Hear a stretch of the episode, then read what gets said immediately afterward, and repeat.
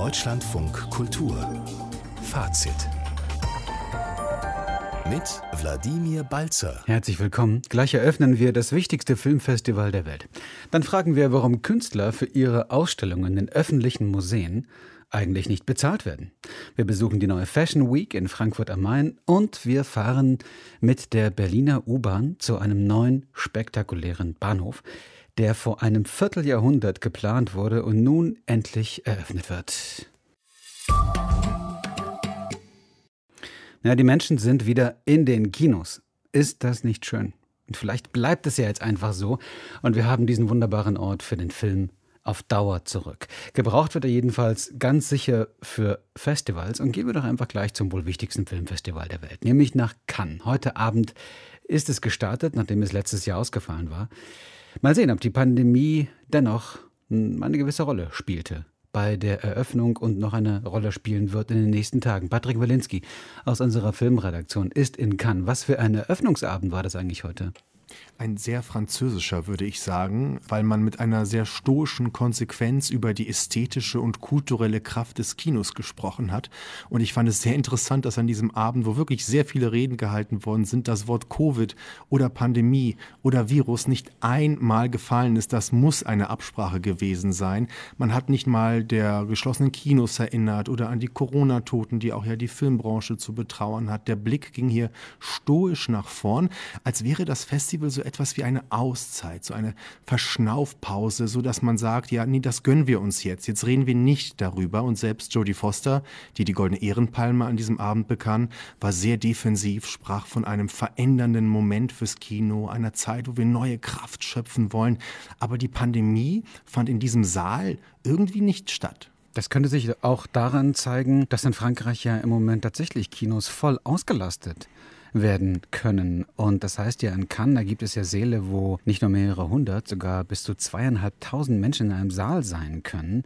Also dieser Abend heute, dieser Eröffnungsabend, wirft ja schon ein Licht auf den Umgang mit der Pandemie bei diesen Filmfestspielen in Cannes?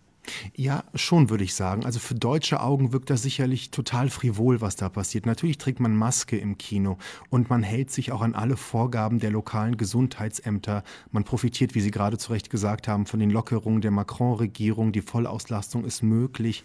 Man hat aber auch ein riesen Testzentrum für ungeimpfte Menschen aufgestellt, wo quasi 24 Stunden am Tag PCR-Tests gemacht werden.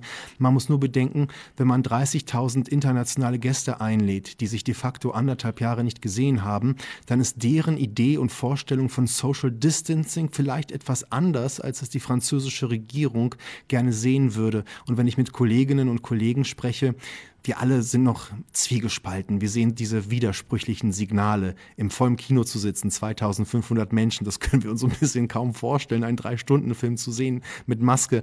Aber so langsam werden wir uns auch sicherlich daran gewöhnen. Dann kommen wir doch mal zu dem, was eigentlich im Zentrum dieses Festivals steht, nämlich die Filme. Heute Abend der Eröffnungsfilm Annette des französischen Regisseurs Leos Carax, der ja vor vielen Jahren bekannt wurde mit Die Liebenden von Pont-Neuf. Und hier in diesem Fall in der Hauptrolle Marion Cotillard, die Oscar-Gewinnerin, gemeinsam mit Adam Driver, angekündigt als Musicalfilm. Was haben Sie gesehen? Ja eher eine Anti-Oper. Und das war auch die Idee des Underground- und Glam-Rock-Duos Sparks aus Los Angeles, die die Musik für diesen Film gemacht haben, aber auch die Story geschrieben haben. Und die beiden, das sind Brüder, die sind an Leos Carax herangetreten und haben ihn gefragt, magst du nicht der Regisseur sein? Und er ist ja sehr bekannt für extremes, sehr expressionistisches Kino, wird ja auch gerne der europäische David Lynch bezeichnet. Und gemeinsam zu dritt haben sie jetzt Annette, diese Anti-Oper geschaffen, die sich selber aber auch selbst thematisiert. Also wir sehen Momente, wo die beiden Komponisten auftreten, wo die Cast sich bei den Drehbuchautoren bedankt. Das ist alles sehr in Brechtscher Manier. Brecht hätte seine ha große Freude an diesem Eröffnungsfilm gehabt. Das schwingt sich dann auch immer in surreale Höhen auf. Und das Spannende ist auch, dass wir es hier bei den Gesangsnummern nicht um klassisches Singen haben, auch kein operhaftes Singen, sondern es ist eher Sprechgesang. Und das erzeugt auch immer wieder sehr widersprüchliche, innervierende, antiklimatische Momente. Sie haben uns ja ein bisschen Musik geschickt. Ich schlage vor, wir hören einfach mal rein. We love each other so much. Counter intuitive, baby, and yet we remain. We love each other so much. Counterintuitive that we remain. We love each other so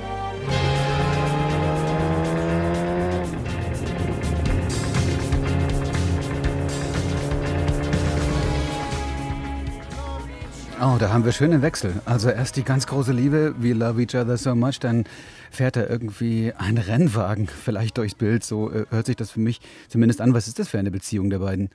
Ja, es ist die Geschichte eines Promi-Paares. Er ist Stand-up-Comedian, der sein Publikum immer verachtet und beleidigt und mit dieser Anti-Haltung so ein Megastar wird. Und sie ist Opernsängerin, die jeden Tag den Operntod auf der Bühne stirbt. Und die beiden bekommen ein Kind, Annette. Aber dieses Kind, wenn es auf die Welt kommt, ist eine Holzpuppe. Und wie eine Puppe benutzen die beiden Eltern dieses Kind seit der Geburt für ihre eigene Karriere.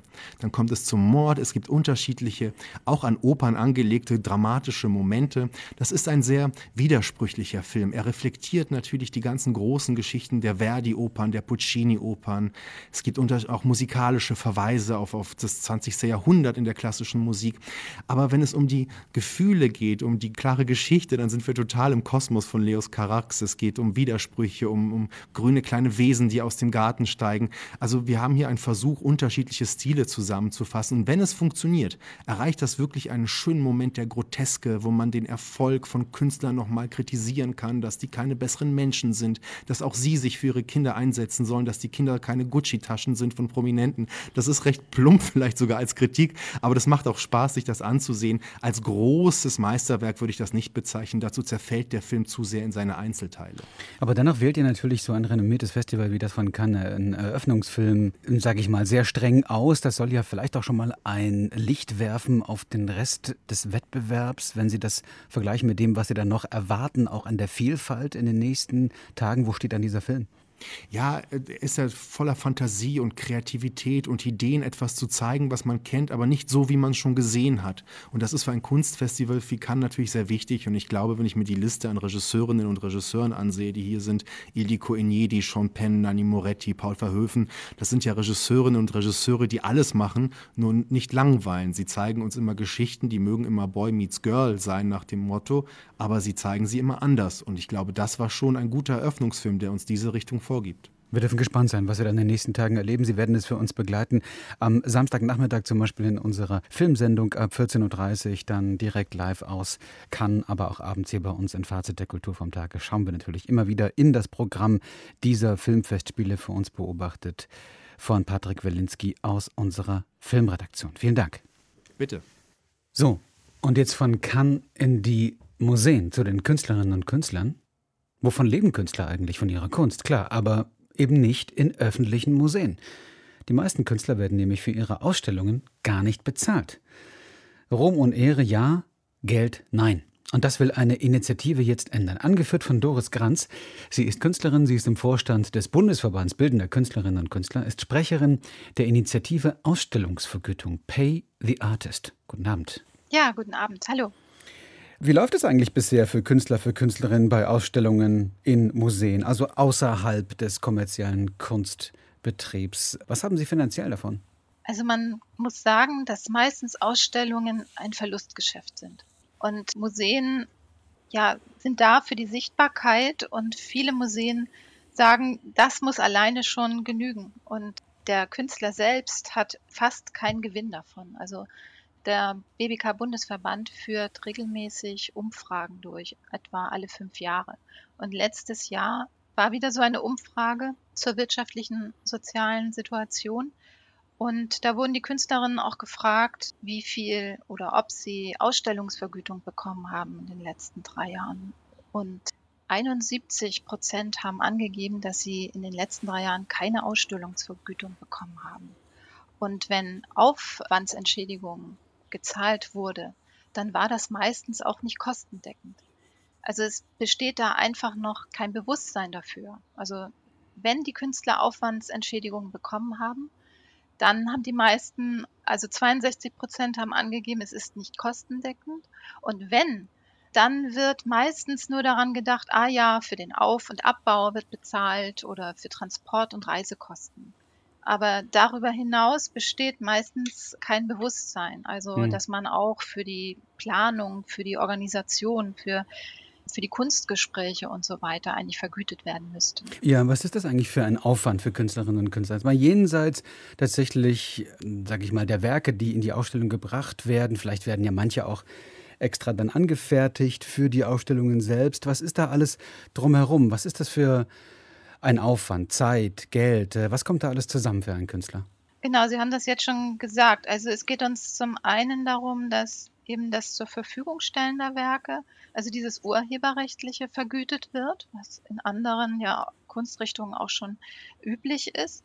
Und zum anderen all das, was drumherum ist, was zur Planung und Organisation gehört. Und das ist dann eben die Kunstgespräche, die Recherche, die lange Vorarbeit, all das. Also oft wird ja auch gerade von Museen erwartet, dass die neue Ausstellung dann speziell für diesen Ort konzipiert ist. Also diese lange Recherchearbeit, die fließt dort überhaupt nicht ein. Und äh, oft sind die Werke dann auch sehr speziell nur für diesen Ort mhm. geschaffen. Und da wird aber dann, wie ich verstanden habe, zumindest punktuell an einigen Punkten schon vergütet, aber eben nicht ausreichend und schon gar nicht äh, grundlegend und pauschal. Ganz genau, ja. Mhm. Und wie gesagt, meistens nicht kostendeckend. Ja, also ein Verlustgeschäft für die meisten Künstler und Künstlerinnen ja. letztlich. Mhm. Ne? Genau. Und dann gibt es aber offenbar eine Gruppe, die durchaus bezahlt wird, vielleicht sogar gut bezahlt wird und kein Verlustgeschäft macht. Wer ist das? Ja, das ist richtig. Das sind bekannte Künstler, die mit den Museen spezielle Honorare ausmachen, die äh, auch nicht weiter äh, veröffentlicht werden. Also, die könnten sich da solidarisieren mit der Mehrheit. Wird das nicht genug getan?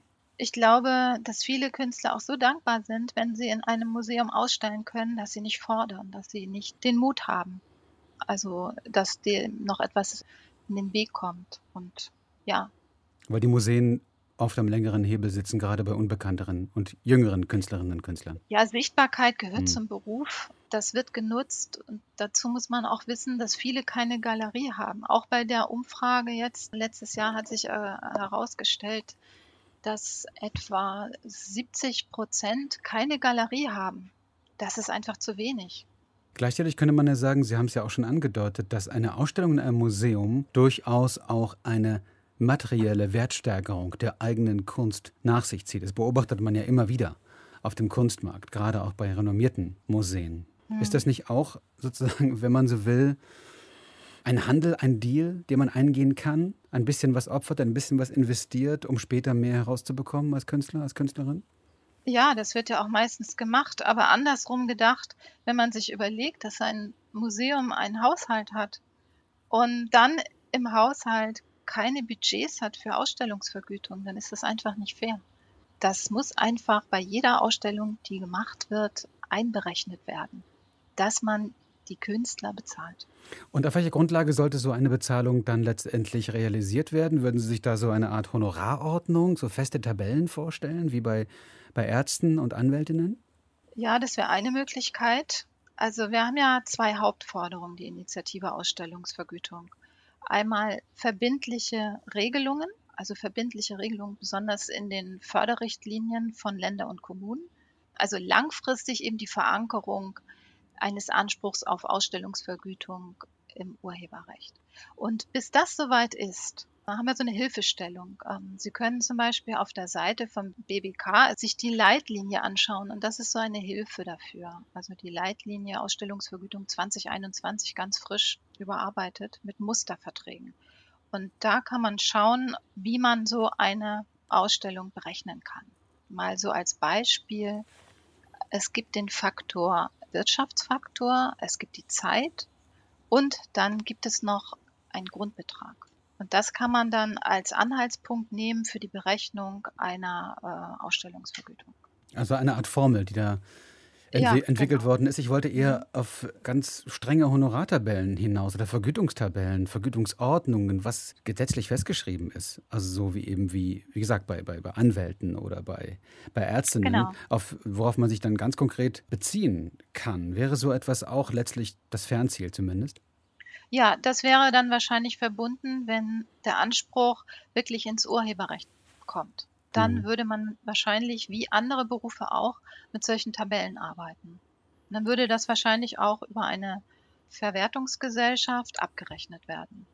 Aber solange das noch nicht so ist, wie gesagt, kann man ähm, anhand von der Ausstellungsvergütungsleitlinie sich das ausrechnen, ähm, was man fordern kann. Dann würden die Museen sagen, naja, Sie haben es ja schon selbst erwähnt, wir haben ja gar kein Budget. Also die allerwenigsten Museen haben ja überhaupt einen Ankaufsetat. Oder wenn, dann ist der sehr gering. Die meisten haben ja meistens nur Etats für Betriebs- und Personalkosten. Also woher sollte dann das Geld kommen? Das muss ja entweder woanders abgezweigt werden oder es muss zusätzlich zu, zur Verfügung gestellt werden. Wo soll das herkommen? Genau, und das zeigt, dass eben diese Berechnung ein völliges Umdenken braucht. Also, dass man ein Haus nicht führen kann, das Ausstellungen macht, das lebt von Künstlern und andererseits die Bezahlung nicht einberechnet. Also, das fordern wir eben, die Schaffung von Etats. Alles, was von öffentlicher Hand gefördert wird, sollte auch Ausstellungshonorar bezahlen. Wie geht es da weiter? Welche Signale bekommen Sie aus der Politik? Ja, deshalb machen wir das, Pay the Artist. Pay the Artist ist jetzt im Jahr des Wahlkampfs ganz bewusst gelegt, weil bisher das Problem ist, dass es keine Mehrheit im Deutschen Bundestag für das Anliegen gibt. Demnächst wird es auch eine, eine Kampagne geben, eine Briefkampagne. Wir möchten die Wahlkreiskandidaten anschreiben. Also wir selber und wir hoffen auch, dass viele Künstler äh, das runterladen und selber machen und den Kontakt aufnehmen mit den Wahlkreiskandidaten, um sie für das Thema zu sensibilisieren, dass es wichtig ist, damit es beim nächsten Mal ja eine Mehrheit im Bundestag dafür gibt. Das sagt und das wünscht sich Doris Granz. Sie ist äh, Mitglied im Bundesvorstand des Bundesverbandes bildender Künstlerinnen und Künstler und vor allem aber Sprecherin der Initiative Ausstellungsvergütung Pay the Artist. So nennt sich diese Initiative, die also erreichen will, dass öffentlich geförderte Museen tatsächlich Künstlerinnen und Künstler für ihre Ausstellungen auch bezahlen. Ich danke Ihnen sehr für das Gespräch. Bitteschön. Und wir gehen nach Berlin, eine Stadt, deren geteilte Geschichte man auch in der Architektur sehr gut ablesen kann, zum Beispiel die Karl-Marx-Allee im Osten mit ihrem ja, sozialistischen Klassizismus und ihrem stalinistischen Prunk und im Westen das ist der Gegenentwurf, das Gegenbeispiel, das Hansaviertel, aber auch das Corbusier-Haus, dezentral angelegt, vor allem das Hansaviertel mit Grün umgeben, offen luftig, ohne Verzierungen, dafür funktional und streng. Weniger Repräsentation als eher soziale Funktion. Und beides soll jetzt auf die Welterbeliste der UNESCO. Berlin hat den Antrag eingereicht. Also für die Karl-Marx-Allee und auch für das Hansaviertel und das Corbusier-Haus, also sehr unterschiedliche Dinge. Wir nutzen die Zeit mit einem Telefonat mit einem Bewohner des Corbusier-Hauses im Berliner Westend, nämlich Markus Nitschke. Er ist nicht nur Architekt und Architekturhistoriker, auch Experte für Nachkriegsmoderne, sondern eben auch Bewohner dieses legendären Gebäudes. Schönen guten Abend, Herr Nitschke. Guten Abend, Herr Walzer. Sie sind äh, zu Hause am Telefon. Im Corbusier-Haus. Ja. Und ja. Wie geht's Ihnen dort in diesem Haus? Ja, ich wohne sehr gerne hier. Also das ist eine schöne Form des Wohnens und wir haben, pflegen hier auch eine gute Nachbarschaft. Sehen Sie denn eigentlich, wenn Sie jetzt aus dem Fenster schauen, das Hansa-Viertel nachts leuchten und vielleicht auch die Karl-Marx-Allee und den Strausberger Platz? Äh, na, meine Nachbarn, die nach Osten rausgucken, die sehen das alles. Ich schaue hier nach Süden raus und da ist abends nur der dunkelgrüne Wald und steht still und schweiget. also in dieser Hinsicht sind Sie da schon auch eingebettet irgendwie in die Berliner Wälder. Ne? Also irgendwie dieses Corbusier-Haus, Nachkriegsmoderne, sehr streng vom Bau her und dennoch irgendwie Teil der Natur gleichzeitig, ne? Naja, das war ja die Idee äh, nicht nur des Corbusier-Hauses, sondern auch der Häuser am Hansaviertel, die Stadt von morgen im Grünen und gleichzeitig autogerecht. Und ja, hier steht sogar an der Fassade, jeder sieht seinen Nachbarn nicht, aber das Grüne, wenn er rausschaut. Ja. Könnte eigentlich alles bald Weltkulturerbe sein, wenn Berlin Erfolg hat, dauert ein paar Jahre, aber jetzt ist immer der Antrag eingereicht für das Hansaviertel, für das Corbusier-Haus, für die Karl-Marx-Allee. Braucht es eigentlich diesen Status vom Weltkulturerbe noch? Für, ich sag mal, diese architekturhistorisch sehr anerkannten Bauten?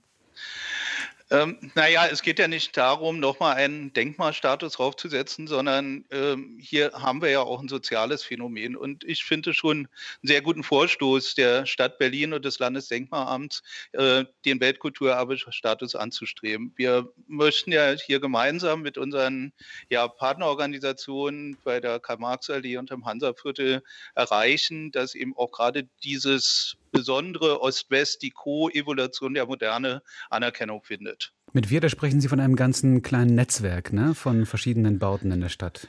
Ähm, ja, es gibt ja seit einigen Jahren, äh, die haben auch schon den ersten Antrag, so vor sieben, acht Jahren begleitet, die, das Netzwerk Schaustelle Nachkriegsmoderne. Da arbeiten wir sehr eng zusammen. Und jetzt gibt es natürlich viel breite Unterstützung in der Stadt mit mehreren Vereinen, mit dem Landesdenkmalamt und jetzt auch seit vorgestern ganz offiziell vom Senat, dass wir eben hier diesen äh, Erbeantrag auf die Spur bringen wollen. Und es gibt ja, glaube ich, auch durchaus eine politische Dimension. Ich meine, das ist bei Berlin sowieso immer der Fall. Ne? Wenn man auf Berlin schaut, da ist immer irgendwie eine politische Dimension dabei, wenn man in die Geschichte der Stadt äh, schaut. Aber das sind ja Bauten aus zwei entgegengesetzten Systemen. Also zum einen West-Berlin, das Hansa-Viertel, Corbusier und dann Ost-Berlin auf der anderen Seite, Karl-Marx-Allee, früher Stalin-Allee. Inwieweit ist das äh, symbolisch für die geteilte Architekturgeschichte der Stadt?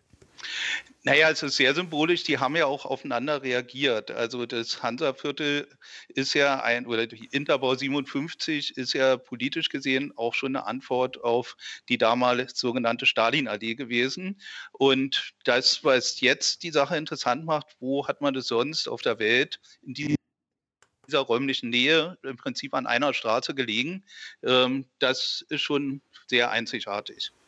Gibt es eigentlich immer noch Ost-West-Unterschiede auch in, in, der Bewohnerschaft? Setzt sich das in, über Generationen hinweg fort?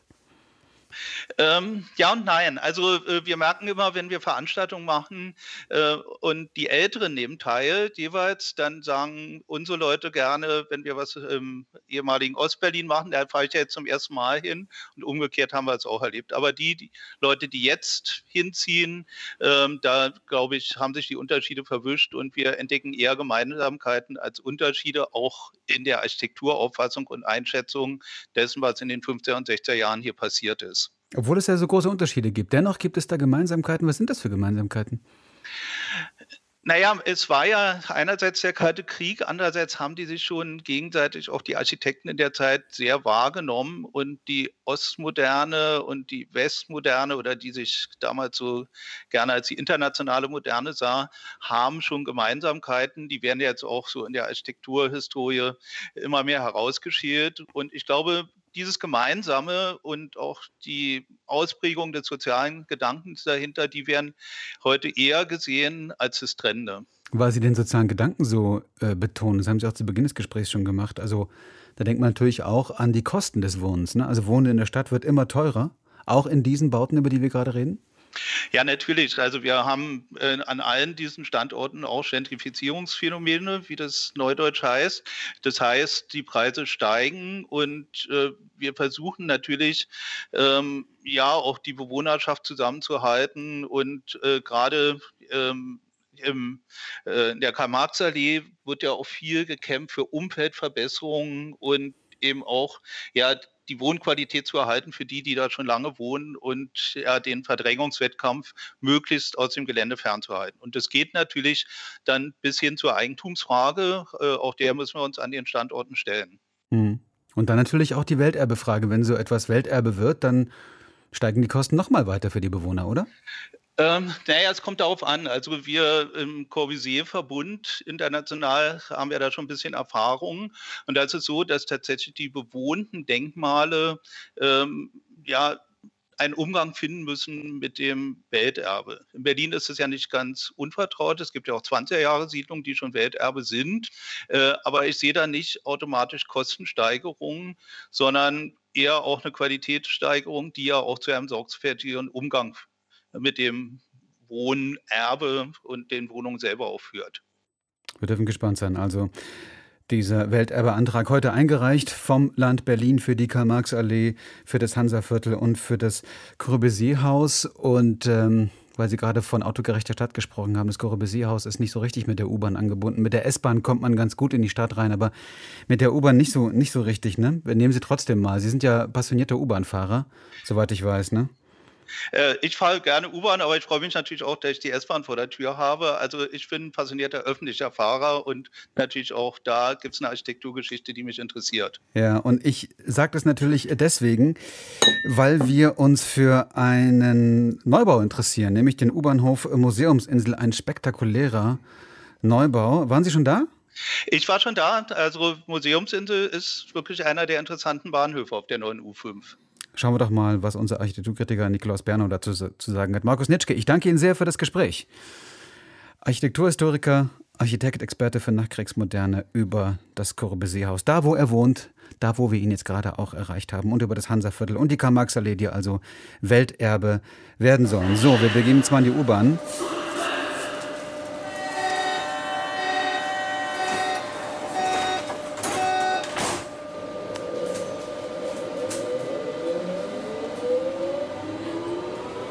Überspringen mal ein paar Stationen und fahren also bis zur Museumsinsel mit Nikolaus Bernau. Schönen guten Abend.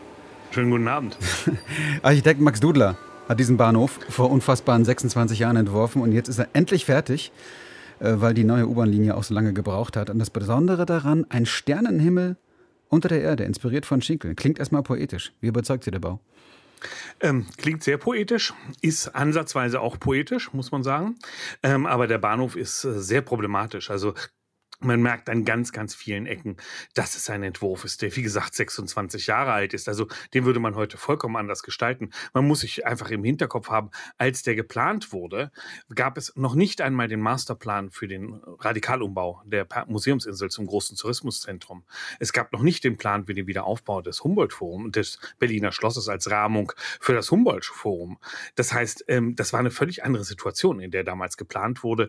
Die U-Bahn, die damals vom Bund genehmigt wurde oder deren Kosten genehmigt wurde, die war vor allem dazu da, dass man die Ostteile der neuen Hauptstadt oder auch der alten Hauptstadt, muss man ja sagen, verbindet direkt mit dem neuen Regierungszentrum rund um den Reichstag. Was da jetzt so direkt rundrum entstehen sollte oder was da für ein neues Kulturzentrum war, das war damals überhaupt noch nicht so groß in der Debatte. Mhm. Und das merkt man wirklich bei diesem Bahnhof. Er ist sehr monumental, also wirklich irre monumental. Es gibt ganz, ganz viele sehr, sehr dicht stehende, kräftige, rechteckige Pfeiler. Es gibt sehr viel Natursteinmaterial. Es gibt ganz enge Zwischenräume. Die Pfeiler stehen auch sehr, sehr dicht an den Gleisen drin, dran. Also man hat überall so das Gefühl, hier sollte jetzt Kunst gemacht werden. Mhm. Das war ganz, ganz wichtig für Max Dudler offensichtlich, dass er dort ein Raumkunstwerk schaffen wollte, auch ein Kunstwerk der Masse, also der Baumasse, nicht etwa der Volks-, der Bewegungsmasse. Es geht eben überhaupt nicht um den Verkehr, der dort durchfährt. Ganz, es geht auch vor allen Dingen überhaupt nicht darum, dass das ein technisches Meisterwerk ist, dieser Bahnhof, er geht bis zu 20 Meter unter dem Kupfergraben drunter, direkt an den Fundamenten vom Kron ehemaligen Kronprinzenpalais vorbei, Anteilen des Fundamente des Berliner Schlosses, unter der Schlossbrücke durch. Also das ist eine unglaubliche Bauaufgabe, die dort wirklich gelöst wurde mit dem gigantischsten Aufwand, den man sich überhaupt vorstellen kann. Und alles dieses spielt aber bei der Inszenierung dieses Bahnhofs überhaupt keine Rolle. Also ein Auch bisschen aus der Zeit, also Rolle. ein bisschen aus der Zeit, ja, ein bisschen aus der Zeit, äh, ein bisschen aus der Zeit gefallen auch. Also wir haben sie gesagt, also es ist ja ähm, ein Entwurf aus den, aus den 90er Jahren. Würde man Bahnhöfe heute in Berlin anders bauen? Man würde ganz klar anders bauen. Also das ist eine große Festhalle, durch die zufälligerweise ab und zu mal ein Zug fährt. Ähm, und überhaupt gar kein richtiger Bahnhof, wenn man so will. Das unterscheidet ihn übrigens durchaus von den anderen Bahnhöfen an der Linie, U-Bahn-Linie äh, Nummer, Nummer 5. Das ist ja diese ganze neue Linie, die jetzt eben die Lücke zwischen Brandenburger Tor und Alexanderplatz geschlossen hat. Da gibt es eben die, zum Beispiel die wirklich phänomenale Station am Roten Rathaus vom Berliner Büro Cordignon Architektur. Und da gibt es ganz schlanke Pilzdecken Flächen, die hochwachsen und es gibt sehr viel Raum und Luft. Und man kann überall den Verkehr fließen sehen und wie sich das alles so bewegt. Das ist eine ganz spannende Architektur absurderweise ausgerechnet an der historischsten Stelle der Stadt Berlin, nämlich direkt an seinem alten Rathaus, hat man am meisten moderne Architektur gewagt. Das ist aber eben bei der Station Museumsinsel überhaupt gar nicht der Fall. Man muss aber auch ganz klar sagen, das wollte Max Dudler nicht und das wollten auch seine Auftraggeber damals nicht. In den 1990er Jahren ging es wirklich darum, und das ist eine Debatte, die inzwischen viel zu vergessen ist, es ging darum, die Architektur als Kunst wiederzuentdecken und als Kunst zu reinszenieren. Das heißt, dort sollte ein Kunstwerk entstehen. Und das ist in dieser Form auch tatsächlich entstanden. Aber kann man nicht sagen, dass das vielleicht zur Museumsinsel auch passt? Man ist ja wirklich umgeben von legendären Museen, von wichtigen Sammlungen. Die Staatsoper ist nicht weit. Es ist natürlich auch ein Kunst- und Kulturviertel, wohin diese, diese U-Bahn-Station ja führt, wenn man rausgeht oben sagen wir mal so, es passt auf jeden Fall sehr zur bildungsbürgerlichen Idee des 19. Jahrhunderts von dem, was Kunst und was Kultur bedeuten sollen, nämlich eine Sphäre außerhalb der Politik, außerhalb der sozialen Konflikte, der wirtschaftlichen Konflikte. Wir hatten das ja gerade mit der Welterbefrage, die wird in Deutschland ja sehr oft behandelt als eine rein ästhetische Frage. Aber Kunst und Kultur sind nicht rein ästhetisch. Das ist nur wirklich gerade durch die ganzen Debatten über Rassismus und Dekolonisierung und, und über die Raubkunst im Humboldt-Forum extrem deutlich geworden. Und das ist dann schon erstaunlich, wenn man in seinem Bahnhof steht oder da auch durchfährt. Es genügt völlig durchzufahren, dann merkt man das auch schon. Ähm, und das Wanddekor bezieht sich ausschließlich auf die alte Architektur der Museumsinsel und der ganzen Umgebung des Schlosses. Das sind dann schöne antike Details fotografiert, die wirklich wunderbar aussehen. Das ist gar nicht die Frage.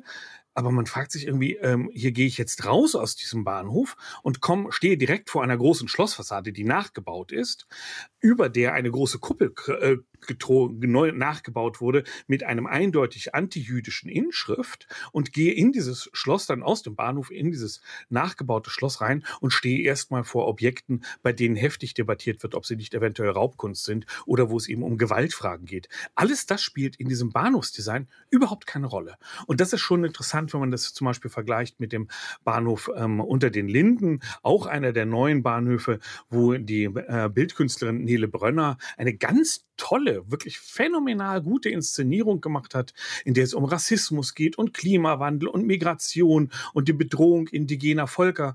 Das heißt, da lernt man, es ist möglich. Man kann auch in einem Bahnhof wirklich politische Botschaften verkünden, ohne dass das jetzt in platte Propaganda abgleitet.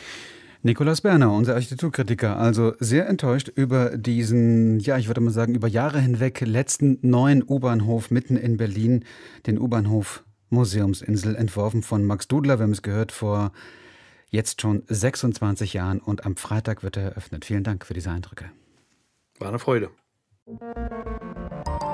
Deutschlandfunk Kultur Kulturnachrichten und die hat Frederik Wirwig. Auch hierzulande atmet die Filmbranche wieder auf, denn ihre Produkte werden nun auch wieder dort gezeigt, wo sie eigentlich hingehören, in die Kinos.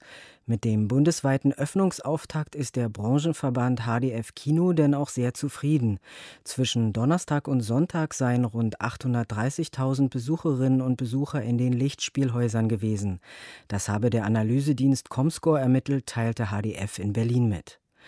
Angesichts der immer noch bestehenden Corona-Auflagen sei das ein sehr gutes Ergebnis. Denn die Kinogänger müssen immer noch Maske tragen, ihre vollständige Impfung oder einen negativen Test nachweisen und auch schnell beim Buchen sein. Denn zum Abstand halten müssen weiterhin Plätze freigehalten werden. Mehr als zehn Jahre galt das Gemälde Vasenlinsenbild des 2010 gestorbenen Malers Sigmar Polke als verschollen. Zusammen mit weiteren Werken des Malers wurde es aus einer Kölner Galerie gestohlen. Heute teilten Polizei und Staatsanwaltschaft in Mainz mit, dass es bereits im Mai in Rheinland-Pfalz wiedergefunden worden sei, bei einer Durchsuchung in den Privaträumen von drei Verdächtigen. Denen sei man durch ein Kaufangebot auf die Spur gekommen, von dem die Ermittler im November 2020 erfahren hätten. Der Marktwert des Bildes soll sich auf mehrere hunderttausend Euro belaufen.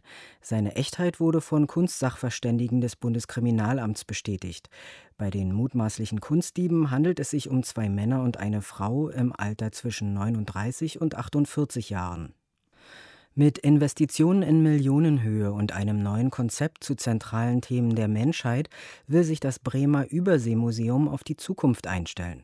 Kernstück sei die analoge und digitale Neugestaltung der Ozeanien-Ausstellung, an der sich Bund und Land mit 4,6 Millionen Euro beteiligten, sagte Museumsdirektorin Wiebke Arndt.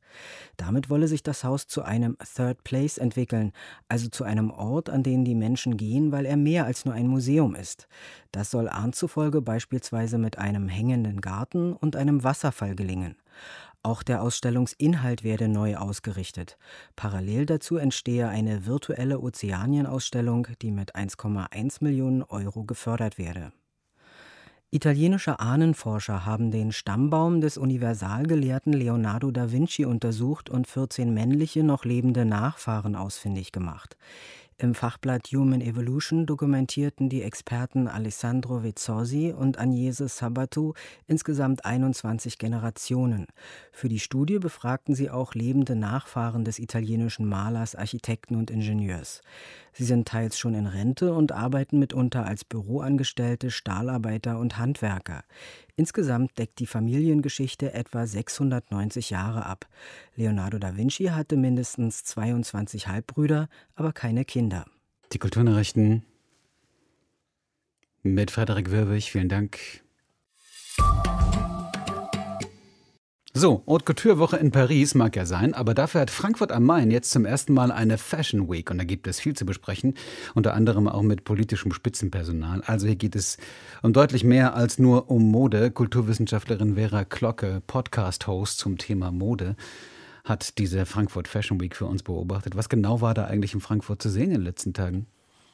Ja, bei dieser Fashion Week, die jetzt gerade zum ersten Mal in Frankfurt stattfindet, handelt es sich so um eine Hybridform aus digitalen und Präsenzveranstaltungen, wobei man da sagen muss, dass das Online-Angebot da auf jeden Fall im Vordergrund steht. Das heißt, alles findet auf einer Plattform statt, die heißt frankfurt.fashion.de. Und da gibt es ein extrem eng getaktetes Programm, das sich aus Livestreams, Online-Vorträgen, unter anderem auch von WissenschaftlerInnen und ja, Panels mit Personen aus der Modebranche zusammensetzt. Und das heißt, dass es bei dieser ersten Frankfurt Fashion Week nicht um die Präsentation von Mode geht, wie das normalerweise bei Fashion Weeks der Fall ist, sondern dass das Sprechen über Mode und die ökologischen und sozialen Auswirkungen, die mit der Modeproduktion auch immer einhergehen, dass die da im Vordergrund stehen.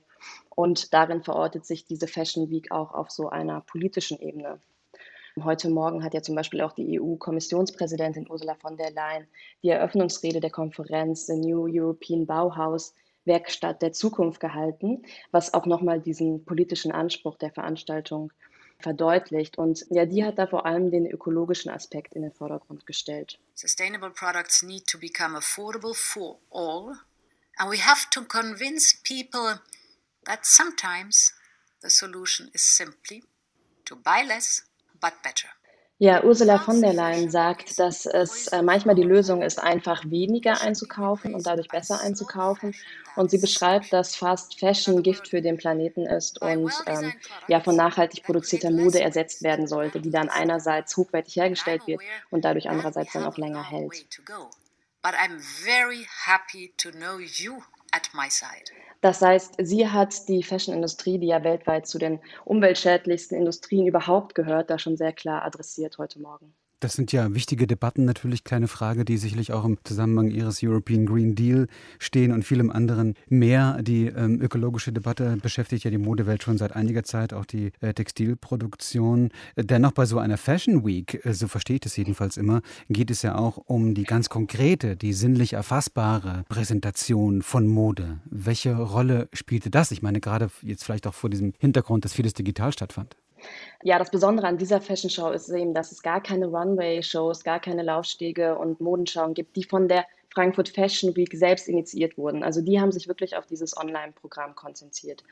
Und was es aber gibt, sind so einzelne unabhängige Modepräsentationen, zum Beispiel von lokalen Modeschaffenden, die da aber auch eigenständig von denen dann initiiert und durchgeführt wurden. Und die finden dann im Rahmen der Fashion Week in dem Segment Beyond statt. Das heißt, da gehören sowas zu wie Schaufensterausstellungen in der Frankfurter Innenstadt oder auch so vereinzelte Modeschauen von DesignerInnen. Wir haben zum Beispiel gestern und heute Fashion-Shows von den Designerinnen Samuel Gärtner und Anja Gockel ähm, stattgefunden. Und die finden aber eben jetzt nicht in diesem offiziellen Programm statt, sondern sind so eigeninitiiert. Und das ist eigentlich ja verwirrend und auch ganz interessant. Gärtner zum Beispiel hat seine ähm, Kollektion vor so einem Dinoskelett im Senckenberg-Museum in Frankfurt gezeigt. Das heißt, das sieht extrem professionell aus, ist dann aber eben ein privater Bereich eher. Und das ist so ein bisschen schade, weil diese Beyond Veranstaltungen, wie zum Beispiel diese Shows, jetzt gar nicht auf der offiziellen Plattform gezeigt werden. Das heißt, da gibt es eigentlich gar kein visuelles Material, wo man jetzt so über Materialitäten von Mode oder diese synästhetischen Eindrücke so nachdenken könnte. Ja, dadurch wirkt das natürlich auch so ein bisschen so, als würde diese Beyond-Spalte von den VeranstalterInnen nicht so ganz ernst genommen werden, was sehr schade ist, weil das Ziel von denen eigentlich ist, die Stadt Frankfurt mit zu eventisieren bei dieser Fashion Week. Das heißt, alle mit einzubeziehen, so ein eigenes Ökosystem aufzubauen ja, da wirkt das so ein bisschen wenig durchdacht. Designerin auf der einen Seite, auf der anderen Seite ist so eine Fashion Week ja vermutlich auch ein Ort für bereits etablierte Marken, die sich ja auch präsentieren wollen. Welche Rolle spielt das? Also wie, wie kann das überhaupt sozusagen überhaupt stattfinden, wenn es da keine klassischen Modeschauen in dem Sinne gibt? Ja, ich würde sagen, durch diese fehlende Plattform von Modeschauen ist das jetzt keine Fashion Week, bei der zum Beispiel kleine Marken so entscheidende Sichtbarkeiten bekommen können, wie das in Präsenzformaten ja tatsächlich stattfinden kann. Anstattdessen sind diese Modenschauen hier eher so eine Art Brands Experience. Also es gibt zum Beispiel längere Filme von größeren Marken wie Levi's und Closed, in denen es darum geht, diese Markennamen ja mit Nachhaltigkeit und so einem politischen Anspruch zu verknüpfen. Und ja, nachdem ich heute diese Livestreams geguckt hatte, hatte ich so den Eindruck, dass es zwar einerseits natürlich total notwendig ist, dass die Modeindustrie über Nachhaltigkeit nachdenkt und gleichzeitig werden diese Worte wie Nachhaltigkeit und Sustainability dann auch teilweise sehr floskelhaft benutzt und erinnern dann an manchen Stellen auch so ein bisschen an so ein Greenwashing. Und zusätzlich muss man sagen, dass es aber auch innerhalb dieser Panels so wirklich produktive Diskussionen gab, zum Beispiel in dem Panel zu Diversität in der Brunnenbranche in dem die Designerin Miriam Lepdiri über kulturelle Aneignung gesprochen hat. Also if we speak about diversity, we have so many talented black designers. Lepiri sagt, dass es in Deutschland überall auf der Welt extrem talentierte schwarze Designerinnen gibt und dass Modemarken, die sich mh, zum Beispiel von der schwarzen Community für eigene Kollektionen inspirieren lassen wollen, unbedingt auf diese schwarzen Designerinnen dann zurückgreifen müssen. Und damit spricht sie den Aspekt an, dass sowas wie Repräsentation und auch die Auswahl von Models zwar so ein wichtiger Schritt ist, vielleicht im, im Bereich Diversität, dass es aber immer auch darum gehen muss, die ökonomischen Bedingungen in den Unternehmen, also in der Produktion selbst mit einzubeziehen. Und insgesamt, es war nochmal die erste Ausgabe dieser Fashion Week in Frankfurt am Main. Was nehmen Sie mit aus diesen letzten Tagen? Also ich würde sagen, dass ein positiver Effekt auf jeden Fall ist, dass es sehr einfach ist, teilzunehmen. Also man kann sich äh, kostenlos registrieren und da findet dann schon so eine Art der Öffnung dieses Modekosmos statt.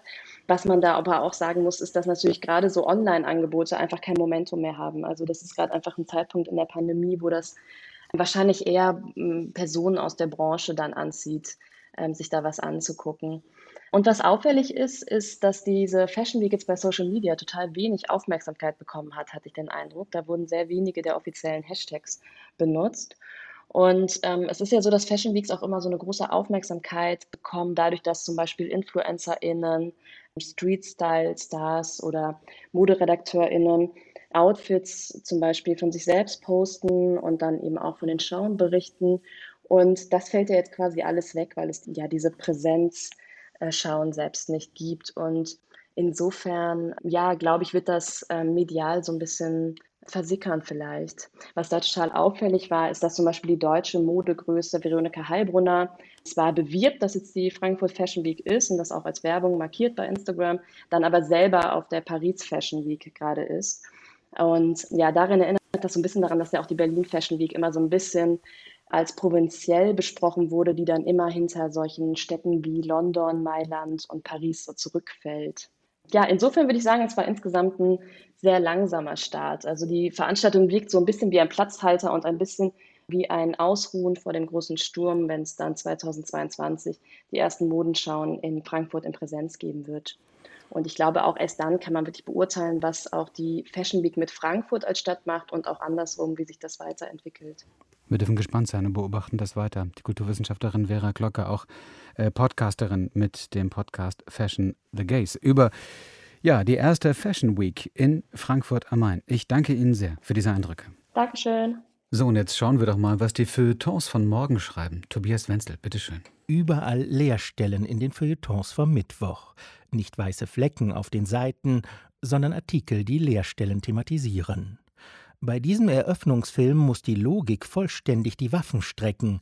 Die meisten Fragen bleiben unbeantwortet, schreibt Tobias Kniebe in der Süddeutschen Zeitung über das Festival von Cannes und das Popmusical Annette, kann diesen Leerstellen aber einiges abgewinnen.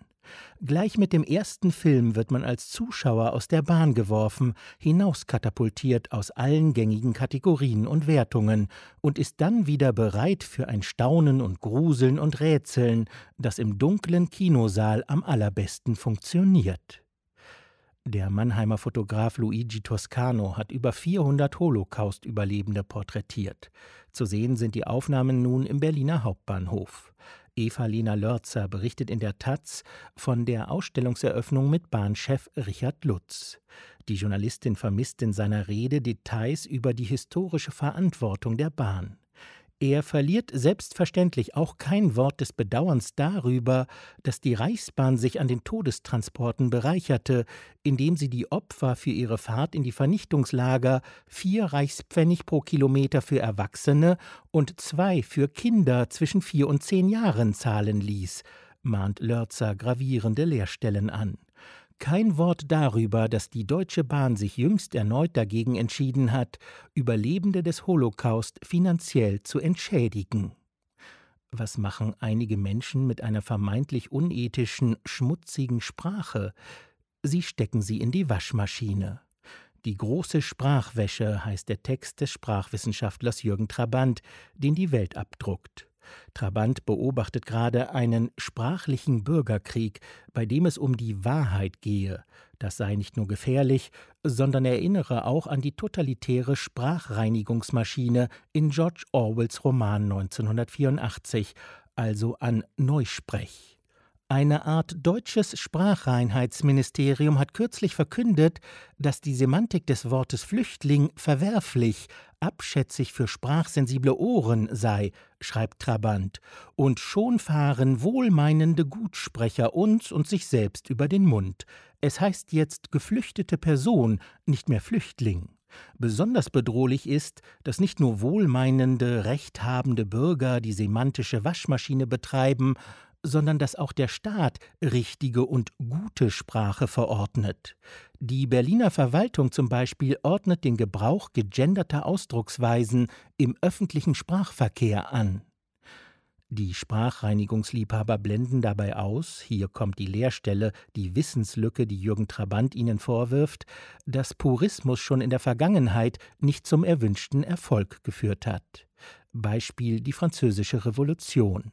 Das Wort roi mit der Bedeutung König, so habe der semantische Befehl damals gelautet, müsse durch das Wort Tyran, Tyrann ersetzt werden. Aber heute ist der König immer noch der Roi. In Trabants Worten Offensichtlich ist es so, dass, wenn die Realität sich verändert, die Sprache nachfolgt, nicht umgekehrt. Der Wahlkampfspruch der CDU Deutschland gemeinsam machen verwirrt den Satiriker Hans Zippert. Irgendetwas fehle in dem Motto, schreibt er in der Welt.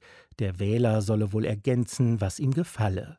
Zippert lässt seiner Fantasie freien Lauf, um diese Leerstelle zu füllen. Deutschland gemeinsam Liebe machen. Deutschland gemeinsam besser machen.